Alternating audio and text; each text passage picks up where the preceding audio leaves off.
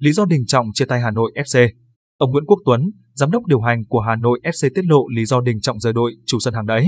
Ngày 11 tháng 2, Hà Nội FC thông báo chia tay trung vệ Đình Trọng. Thông tin này khiến các cổ động viên của Hà Nội FC không khỏi bất ngờ khi Đình Trọng là một trong những trụ cột của đội bóng.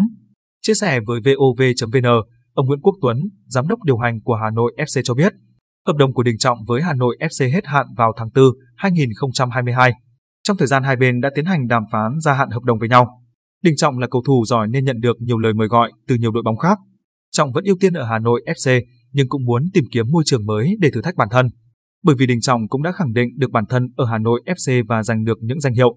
Nguyên nhân chủ yếu Đình Trọng rời Hà Nội FC là muốn tìm thử thách mới. Trung vệ Trần Đình Trọng trưởng thành từ trung tâm đào tạo bóng đá trẻ Hà Nội.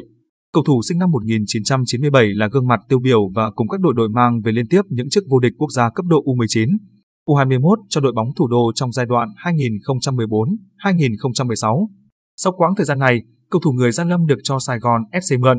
Mùa giải 2018, hậu vệ 24 tuổi trở lại khoác áo đội chủ sân hàng đẫy. Tại đây, Đình Trọng đóng góp to vào chức vô địch V-League 2018, 2019, vô địch cúp quốc gia 2019, 2020, vô địch siêu cúp 2018, 2019, 2020. Đình Trọng thi đấu 32 trận trong màu áo đội chủ sân hàng đẫy. Hiện tại, trung vệ sinh năm 1997 cũng đã chơi 13 trận đấu cho đội tuyển Việt Nam và đều thể hiện rất tốt, ghi điểm trong mắt ban huấn luyện,